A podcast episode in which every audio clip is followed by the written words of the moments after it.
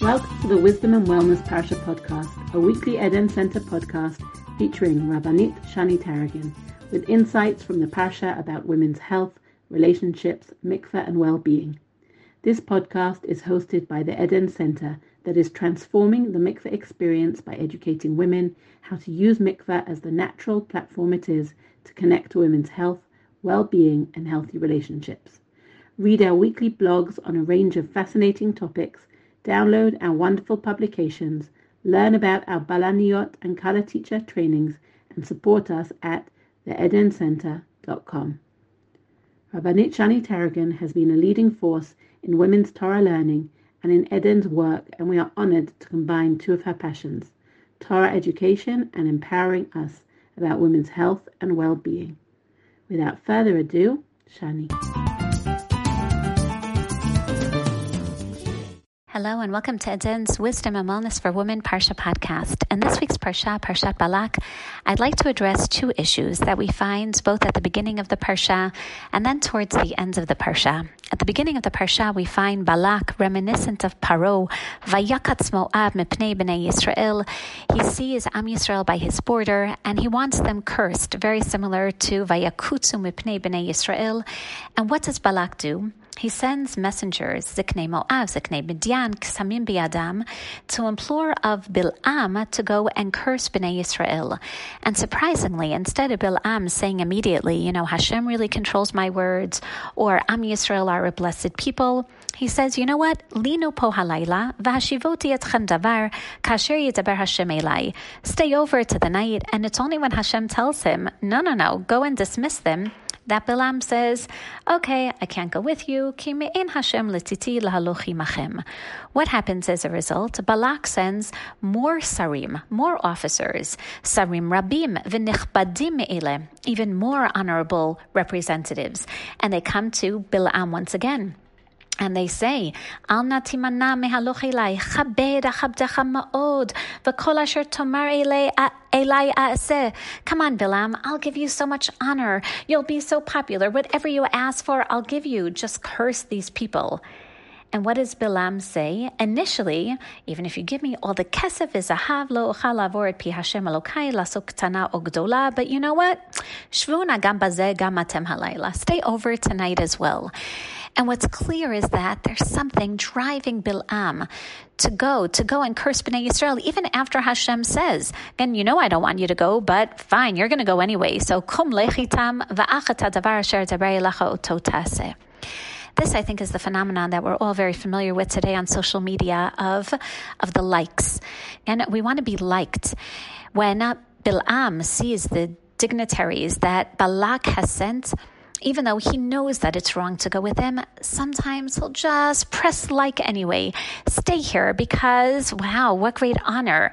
And if I, I just press that like button because they're showing me that they adore me and that they need me, such a great feeling. I'll let them stay over tonight. And the next time around, when Balak, knowing this, is going to place social peer pressure on Bil'am. Come on.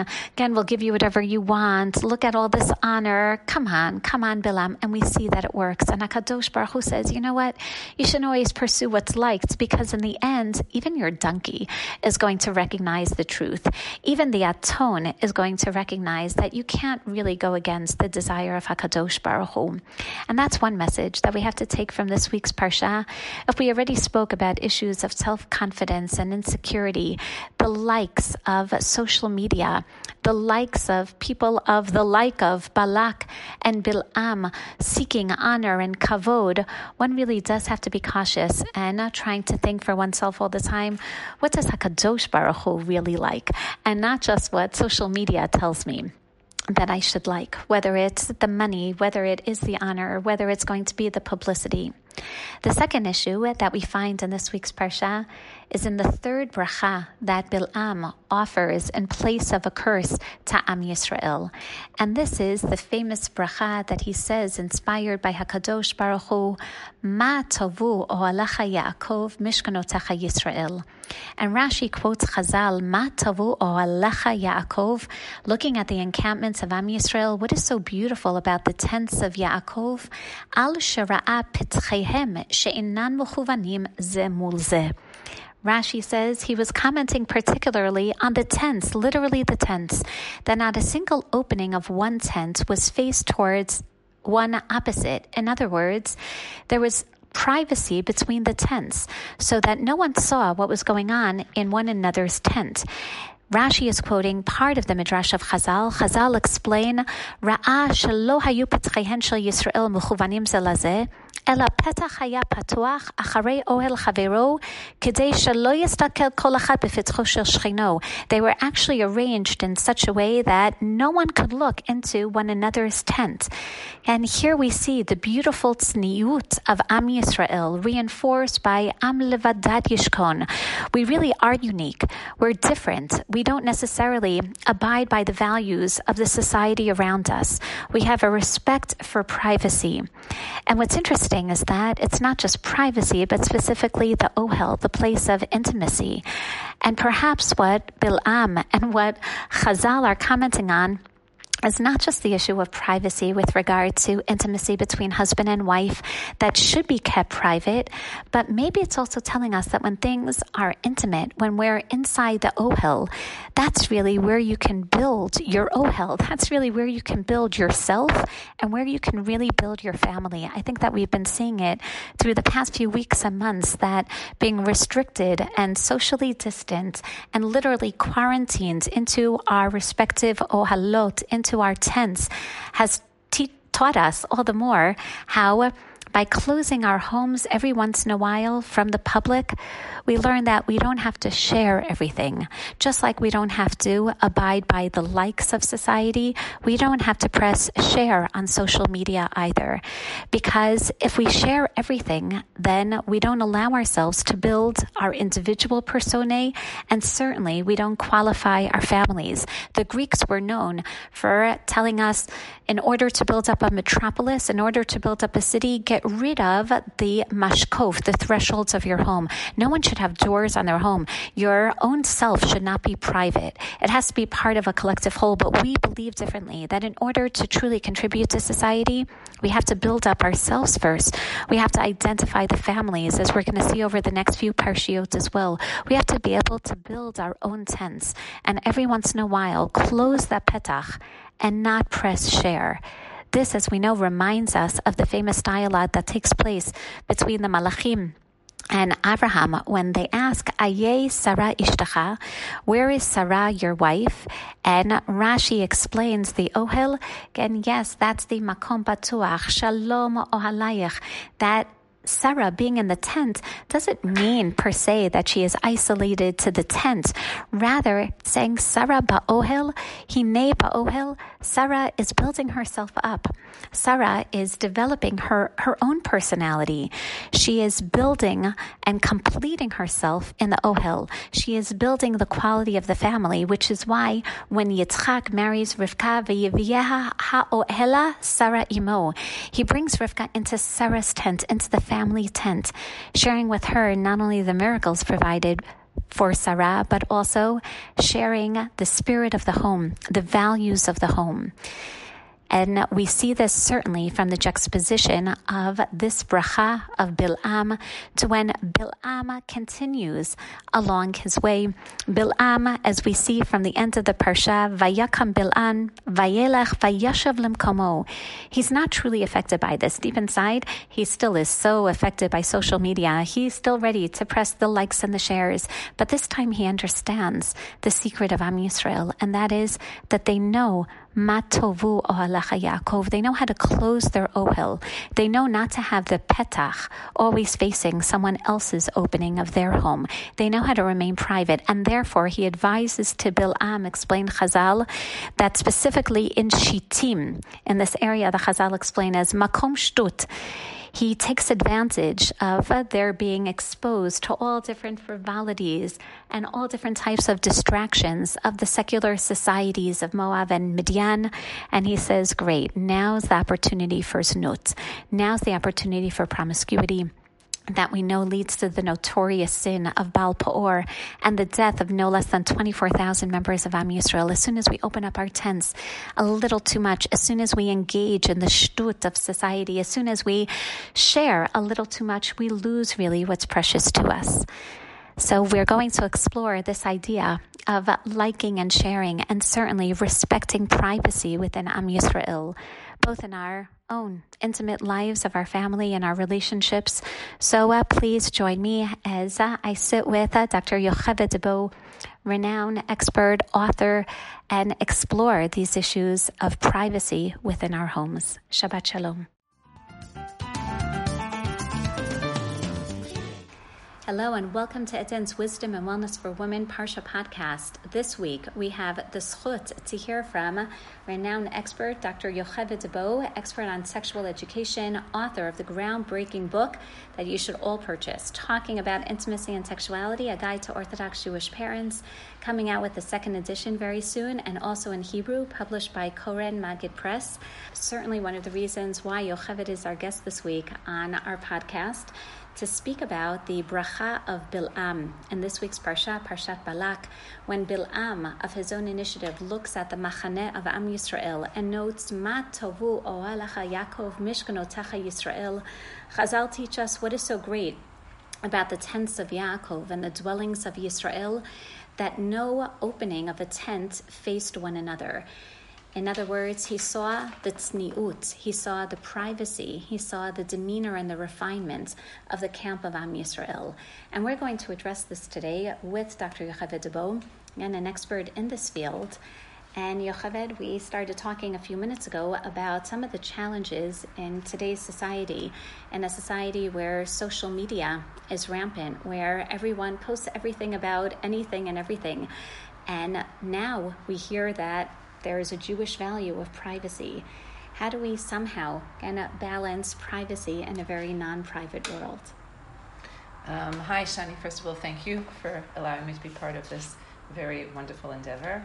Um, so first of all, I want to say that what's really interesting is that the fact that in the Torah, that is what is noticed about Am Yisrael, that that's sort of something that was unique about us even in the olden days, that it seems that part of the message that Judaism brings to the world and has always brought to the world is that there is a certain um, value in privacy, in Kedusha, in in knowing what to share and what not to share, that that was noticed, that Bil'am notices, so much so that he has almost no choice but to mention that that's something that's remarkable. Um, and, and it seems to be that that challenged, that was a challenge in the world even then. In other words, we know of lots of promiscuity and promiscuous um, sexual practices around Avodah Zara that existed in those times. Uh, and I'm going to say there's a parallel, you know, on some level, that um, the world has always had um, some kind of invol- involvement in sexuality that wasn't what we would call kadosh. And Am Yisrael has been noticed, or was noticed in, in our Parsha, for the fact that they were different. And the question is, can we hold on to that nowadays? So I guess my point is that it's not that we're challenged nowadays and never been challenged before, that across history, Am Yisrael always needed to hold themselves to a particular standard, or a standard that Chazal and, and the Torah holds us to, um, which is... Uh, to know what to share and what not to share, to know what to put out into the public and what to hold private. And I often tell my students that for me, in a relationship, intimacy, a relationship becomes intimate at the moment when you choose not to tell your best friend what just happened on your date. Mm-hmm. So that intimacy is about what you cho- something that's just between two people and not more than that. And um, certainly social media has created a world in which we're encouraged to share everything that happens in our lives all the time. Right. Uh, and it's very enticing. Uh, and I think the, the message of Judaism is to share appropriately. There are wonderful things that happen on social media as a result of people being able to share, but to be thoughtful about what we share and to always do that kind of internal test of, is this something that makes sense to put out there in the world? Would I be happy if it was sort of posted on a billboard? or am I not sure that this is something I want to share? And to, I think, for ourselves to be thoughtful, and certainly to teach our children who are growing up in a generation where this is just the norm, to be thoughtful about what it, what parts of themselves they put out into the public sphere, and to make sure that they hold on to some of themselves in a private sphere, because our privacy is a very precious part of ourselves. Beautiful. Very true. Now, on one hand, in this world of social media, of non-privacy, to teach our children and to keep certain things private, whether it's private parts. You address this in your book as well. Again, how to how to talk about certain issues of intimacy and and I would say even the, the most intimate physical parts of our of our body, but also emotional intimacy. And at the same time, we both see that there are women out there who struggle with this. And when we teach so much privacy, privacy, privacy, and what's the balance then of when I need to share or when should I share? So how do you teach when we shouldn't share, what's considered too much to share, and perhaps what's considered too much not to share? So excellent question. And I actually did want to emphasize that um, privacy is not secrecy. In other words, I'm going to separate between what's private and what's secret. Okay. Um, Rav Eli Ofran actually has a very um, clever separation when he talks about secrets. Um, he talks about it really in the context of uh, of safety and, and sexual abuse. Um, but he talks about the idea that there are two types. We can teach our children that there are two types of secrets. A secret that has no um, sell-by date, he says, no date when it's going to be over, um, is a secret that you should right away tell your parents. And a secret that uh, is a secret like, you know, Shuli's getting engaged next week, shh, don't tell anyone, but in a week's time you can tell everyone, is a secret that you don't have to worry about. And that kind of differentiates between things that we share sometimes and things that we don't ever share. So, but but in general, I want to say that secrets are something that usually or often have a negative part to them. And privacy is about what parts of myself I want to share with the world and what parts of myself I want to share with some people. In other words, again, our sharing isn't always on social media. Do I tell a good friend? Do I tell a circle of friends? We all have different circles with the levels of how much we share. And for some of those circles, some of the things I would share would be too much information and inappropriate. And and there's always someone who I can share with. Um, I think when you're suffering and in pain, when you're holding on to something that you're worried about, then you should find a good friend to talk to about it. Uh, and kind of check yourself against them. Because um, the the power of of a secret, the power of something that I cannot tell, is very dangerous. Um, so you need to have those close people that you talk to, uh, versus the things that we can share in very easy ways because they're they're public, versus the things that really um, don't need to be shared at all. Uh, in other words, I certainly think nowadays I see a lot of Uh, groups on, on Facebook, which is for old people like us, and I imagine yeah, younger soon, people soon use other uh, use other other forums, but um, groups that uh, all sorts of groups about intimacy. Right, mm-hmm. I had a really hard time last night. I wasn't able to to be attracted to my husband, and he really wanted to be with me. And what should I do about it? That is shared very publicly. And on the one hand, there's something very important. Like when we got married, there were no forums for anything, and that's you right. just suffered in silence. Exactly. Um, so on the one hand, that's wonderful that there are places where people can get advice. And on the other hand, um, you know, you're sharing something that's very personal and private in a very public space. And the balance of how exactly to use that needs to be thought about very carefully. I'm not sure I have a good answer for the balance on that one, but I do think that particularly when it's done Um, with your name. You don't realize how many people know you on Facebook who, who come across that and read it, and is that really something you want everyone to know about what was going on in your bedroom last night? So that balance, I, I don't have a magic formula. Uh, I mean, certainly one of the things I say is, um, would your partner be comfortable with that being shared in public? If not, you shouldn't be sharing it. That's mm-hmm. as an educator also, what stories you tell and what stories you don't tell. Um, and some kind of, maybe what I tell people face-to-face. Uh, because if I'm willing to tell people face-to-face, maybe that's a good measure of it being something that's so easy to hit a button and send a message out into space and not realize how many people are seeing it. So maybe that would be one way of being thoughtful about what I share and what I don't share. Wow, that was beautifully said. So now some follow-up questions based on what you had just remarked. So uh, on one hand, you said that, you know, it could be dangerous just keeping this to ourselves and suffering in silence. On the other hand, not everyone on Facebook needs to know, and certainly not my name. But why not? Meaning, what are the dangers of, of sharing this? And if it really doesn't bother me that everyone knows that I have these difficulties and I want to, you know, to share this with everyone so that no one else has to suffer what I've suffered, what are some of the dangers that you see in and not being, again, we'll make the distinction between the privacy and the secrecy of not being private in this matter, right? Meaning, to me, nothing is a secret, so to speak. So I don't know if I call it dangerous, mm-hmm. but I think, again, I think intimacy is a very precious thing. And it comes from creating private spaces with particular people. I mean, it's definitely true for couples. It's true in many of our relationships, right? That there are things you tell a good friend that you don't tell everyone that you know. And there's something in in the level of relationship that you have with someone where you create that intimate space that's different from, that's different and that's precious and that's, um, Martin Buber talks about I vow, right? Mm-hmm. Talks about two different types of relationships, relationships, an I-it relationship and an I vow relationship.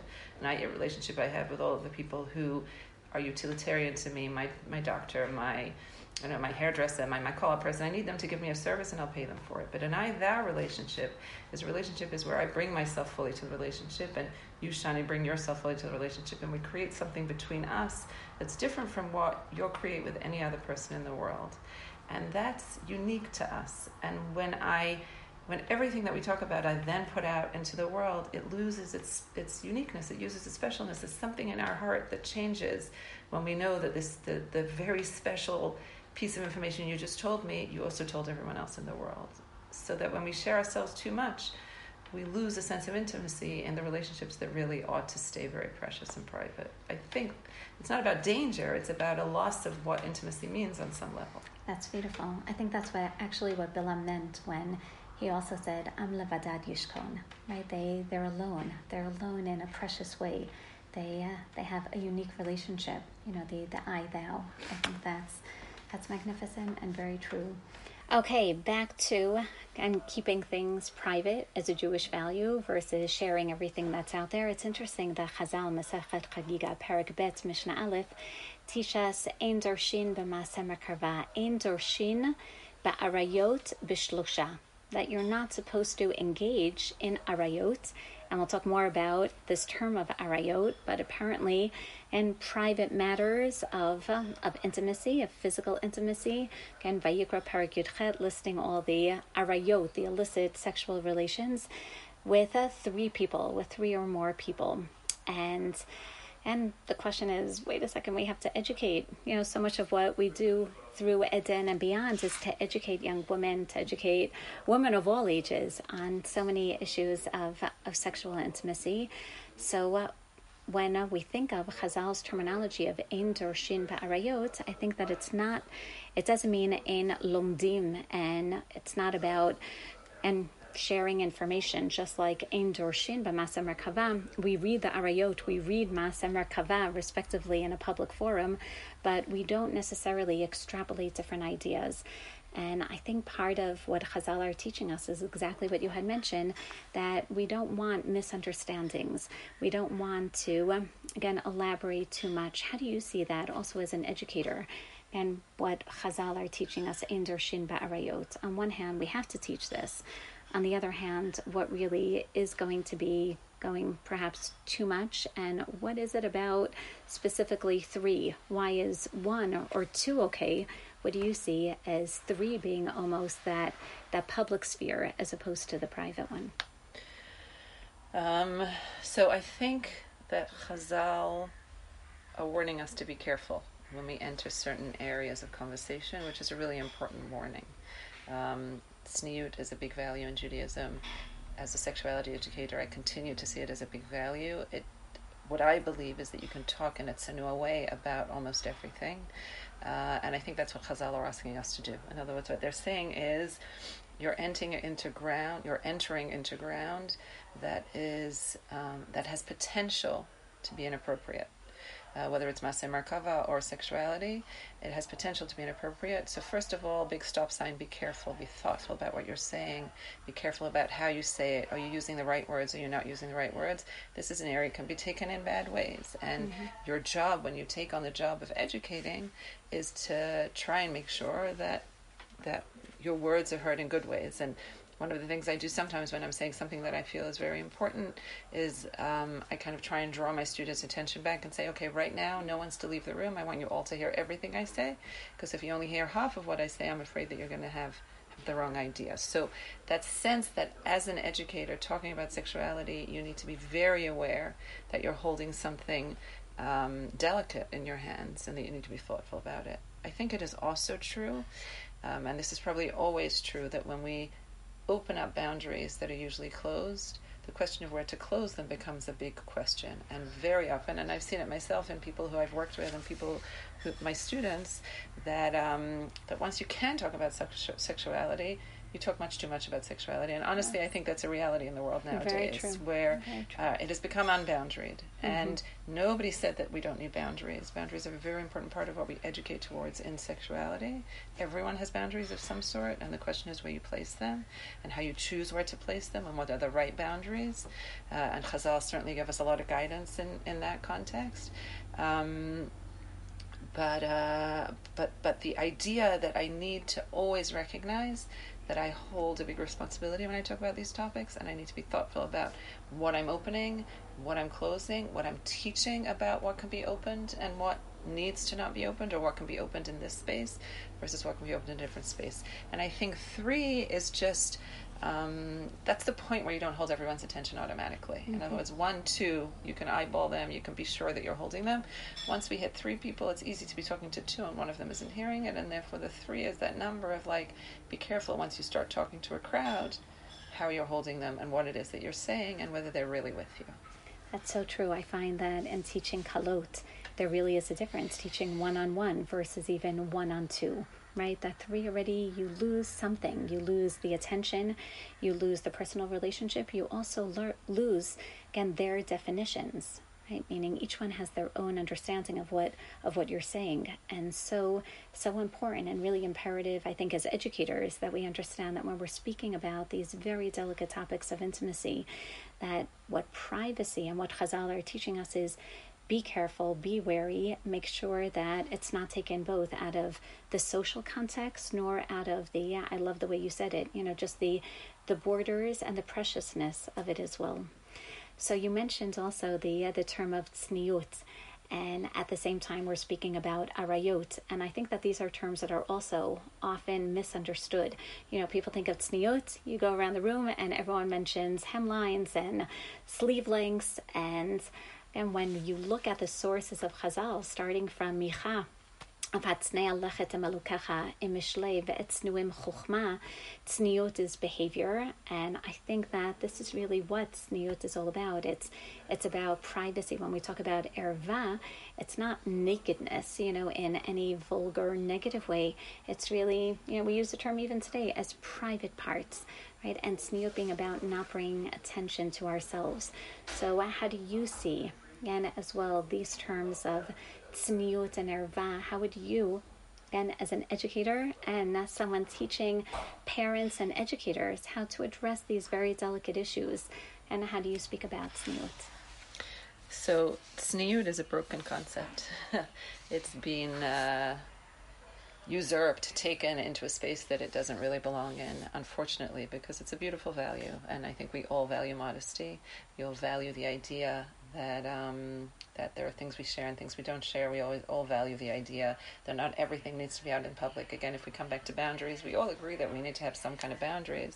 What we're arguing about much of the time is where those boundaries have to be, and it makes sense that we argue about it because the world keeps changing and we keep trying to figure out how we hold on to our values in a world that is constantly moving, and, and it's wonderful that we have values to hold on to and that we have to negotiate, and that negotiation is an important part of um, I don't know, eternal Torah and Torah Shbalpeh is the possibility of that kind of negotiation. So um, I think that tzniut at its core, at its essence, is a much, much deeper value than any of the surface things that it has become. As you said, really the, the pretty much the one place in the Tanach where it's used is in Micha, which is the sense that if I have um, a sense of modesty as I walk with God. And if I recognize that God is present in my life at all times, I'll already figure out what to do because I'll be aware of God's presence. And mm-hmm. I think tzniut is about that. It's about a sense of incorporating godliness, Kedusha, um, spirituality into my physicality also. Um, and that's the value that I wish we were teaching when we talk about tzniut. Um, and and I guess erva also has to do with just what what parts of ourselves are we sharing, both physically and emotionally, and what parts of ourselves do we recognize as being private and precious enough that they don't need to be out there in the public domain. It's interesting that we're talking about privacy with regard to intimacy. Chazal in Gemara Sukkah explain what are the examples of hatsnei lechet. So learn from a pasuk in Kohelet, tov lechet al beitav al melechet al beit mishteh, that it's about how you perform a wedding service and a funeral service. And I think that the irony is that today with coronavirus, I think we're beginning to understand it a little more, that the intimacy of a small wedding, of even a small funeral, as difficult as that is, helps us appreciate the goings-on, sharing the most, on one hand, the the most momentous events in our lives with those that are closest to us without sharing. Again, with the, with the rest of the world, Chazal say you shouldn't announce necessarily or make a big plaque, you know, I donated, you know, the food to this wedding or whatever it may be. And I think that these really are values that are, are very, very Jewish and ones that we should hold precious to us in every sphere of our lives.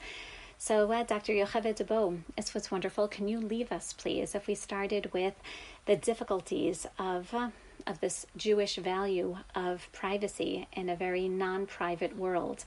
Can you give us some uh, practical examples and tips as to how we can implement this certain, you know, mindfulness, perhaps, to uh, to make us a little bit more thoughtful before we decide to share or not share something? Uh, I mean, I think you said it. You gave the tips for me. It's okay.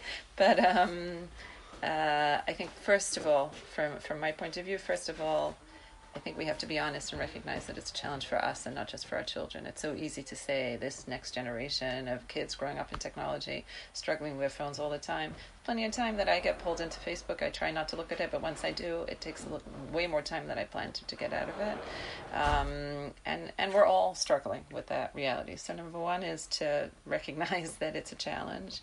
Um, and it comes back to placing boundaries. In other words, being thoughtful about Um, making sure that there's family time that's phone-free, making sure that there's personal time during the day, that maybe I don't carry my phone with myself all the time, that there are times when I just sit and work or sit and be with my children and, and, and, and choose not to allow. In other words, it's a distraction by definition. You hear that ping and you wonder who's sending you a message. Mm-hmm. So if you don't hear it, you don't wonder who's sending you the message. So to, I mean, Shabbat is obviously what we have in our lives, but I think we have to create those spaces during the week also. It shouldn't be that only on Shabbos do we talk to our children fully and completely. Uh, I think we model when we do that also. When our children see, I'm putting my phone away now, let's all put our phones away, then they choose to also. So modeling behavior in which we... And then in terms of thinking what we share, I think it's about thinking. In other words, again, use that. I definitely think, would I say this in a room full of people? If I would say it in a room full of people, I'd be comfortable standing up and announcing it, then maybe it's something I could I could publish. But if it's something that I wouldn't want to say in a room full of people, who would I be comfortable saying with it? And then send an individual message. Don't bother putting it out in the world. Um, That's a great litmus test. That really is wonderful. By the way, I loved how you how you said even those pings, you know, during dinner time. And you're right, I never thought about it as an issue of privacy, but that's really what it is. Meaning I'm allowing people from the outside to infringe on, on my privacy, on this private time. Yeah, we have to be strong and choose to, in other words, do you always answer the telephone? Whatever. Just uh, we have to be um, be wise about who we share our, ourselves with also. And uh, and be strong and allow ourselves to say, no, right now I'm doing something that doesn't allow me to be disturbed. Um, Doctor Yocheved Debow, thank you for not only highlighting these very important issues and values, but really giving us some, uh, some practical tips and making us much more sensitive to this topic beyond. So wishing you and all of our listeners a Shabbat Shalom u'Mevorach. Uh, and thank you. Thank you to the Eden Center for, um, for for creating this space to talk about important things in a way that is appropriate. Um, and to you, Shani, for so many of the important things that you do in this world. Uh, thank you. As an active participant in the Eden educational community, I'm excited to welcome you all to a new segment on this podcast, Mikveh Minute. In it, I, Gabrielle Hodes, Madrichat Kala and trained intimacy counselor with over twenty years of experience, will share my thoughts, answering real-life questions about the mikveh experience and related issues. I hope you enjoy them and that they give you food for thought. I welcome your feedback and questions at podcasts at the Eden Center dot com. Hi, everybody. Um, I'd like to talk today about mikveh and time management. We often have an image in our head of calm and serenity surrounding our visit to the mikveh. It's quite similar to the image many of us have surrounding our expectation for the half hour before Shabbat comes in. In both cases, the reality is quite different. Just fitting in our mikveh preparation and getting out of the house to go to the mikveh whilst juggling dinner time, bath time, bedtime, and a hectic work schedule is quite challenging. Adding into the mix parent-teacher meetings, sick members of the family, and smachot can just make the experience stressful and a real struggle. I'd like to provide some ideas that may help with our time management and suggest a few ways to identify what is causing the stress. Firstly, let's look at what we have to do from the halachic perspective in order to prepare ourselves for the mikveh. We need to take a shower or a bath and wash our body and hair with warm water and soap. We need to remove the chatzitzot. The halachic term for all of this is chafifa. We then need to check over our body to ensure that we have removed all the chatzitzot, and this is called iyun. We can choose to do this in a simple way, or we can turn it into a more meaningful experience. Either way, we will fulfill our halachic obligation. We're fortunate today to have baths and showers in our own homes, high levels of hygiene, and day-to-day work that doesn't usually involve intense physical labor in the field. And this means that we don't have the same challenges as our ancestors. We generally know seven days before we go to the mikveh when we're going to go. And this enables us to plan ahead. We don't need to leave all of our preparation to the evening that we are going to the mikveh. We can take care of the more time-consuming preparations, such as cutting our nails, taking care of any hair removal that we're particular about, and removing hard skin and calluses gradually during the few days leading up to the mikveh, leaving us to simply take a shower or bath on the day of our tefillah. It's customary to do chafifa close to shkia. However, if this means that we'll be rushed and stressed, we can take our shower or bath and wash our hair earlier on in the day, being careful to check ourselves during the iyun before immersing in the mikveh. Knowing a week ahead also enables us to think and plan ahead. We can try to take care of our day-to-day chores on a different day. We can make dinner earlier on the day or ask a different family member to make dinner that night. Many of the things that we generally do can be delegated, even though we don't choose to do so on a regular basis. This is a good opportunity to invite our children and spouse to take on extra household responsibilities. Planning ahead can be challenging for procrastinators, last-minute people, and people who like to live in the moment. And for people like that, it would be helpful to change one small, tiny habit, and once that habit is established, they can move on to the next small change.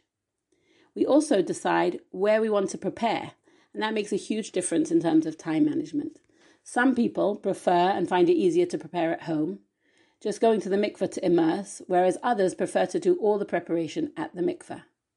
The decision of where to prepare is influenced by many factors throughout our lifetime, such as the season, is it summer or winter?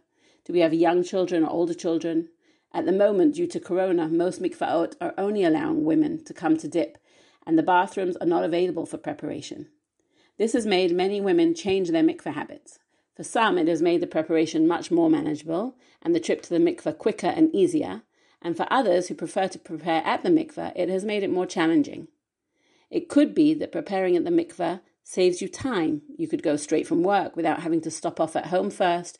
It could be that in the winter, it's cold, and by preparing in the mikveh, you save yourself having to get dressed in layers after preparing at home, only to undress all of those layers at the mikveh again, only to put them on afterwards. Um... If you like to prepare at the mikveh, it's a helpful idea to have a bag permanently packed with everything that you need and love for the mikveh.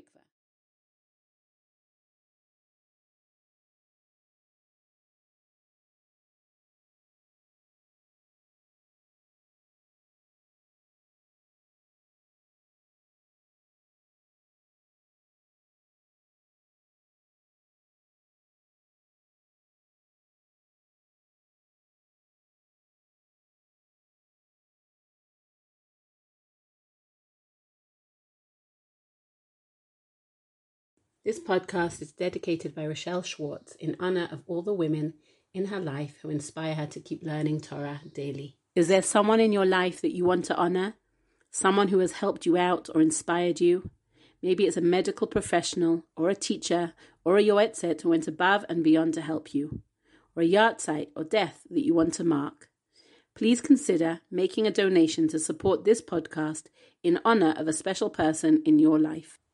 Join the Eden Center for any of our upcoming programs. Email us at info at the Eden Center dot com for information about our mikveh attendant, chatan or kara teacher training, and register on the website for our short courses such as the two-session Intimacy in Halacha on Sundays June the twenty-eighth and July the twelfth, or Labor, Delivery and Postpartum through the Halachic Lens on Wednesday, July the first and eighth. This episode of Wisdom and Wellness was recorded by Shani Taragin, music courtesy of Shimona Gottlieb, and is a product of The Eden Center. If you enjoyed today's podcast, please give us a five-star rating, share this podcast on social media, and encourage others to subscribe. We welcome your feedback, sponsorships, and support. You can reach us at w w w dot the Eden Center dot com.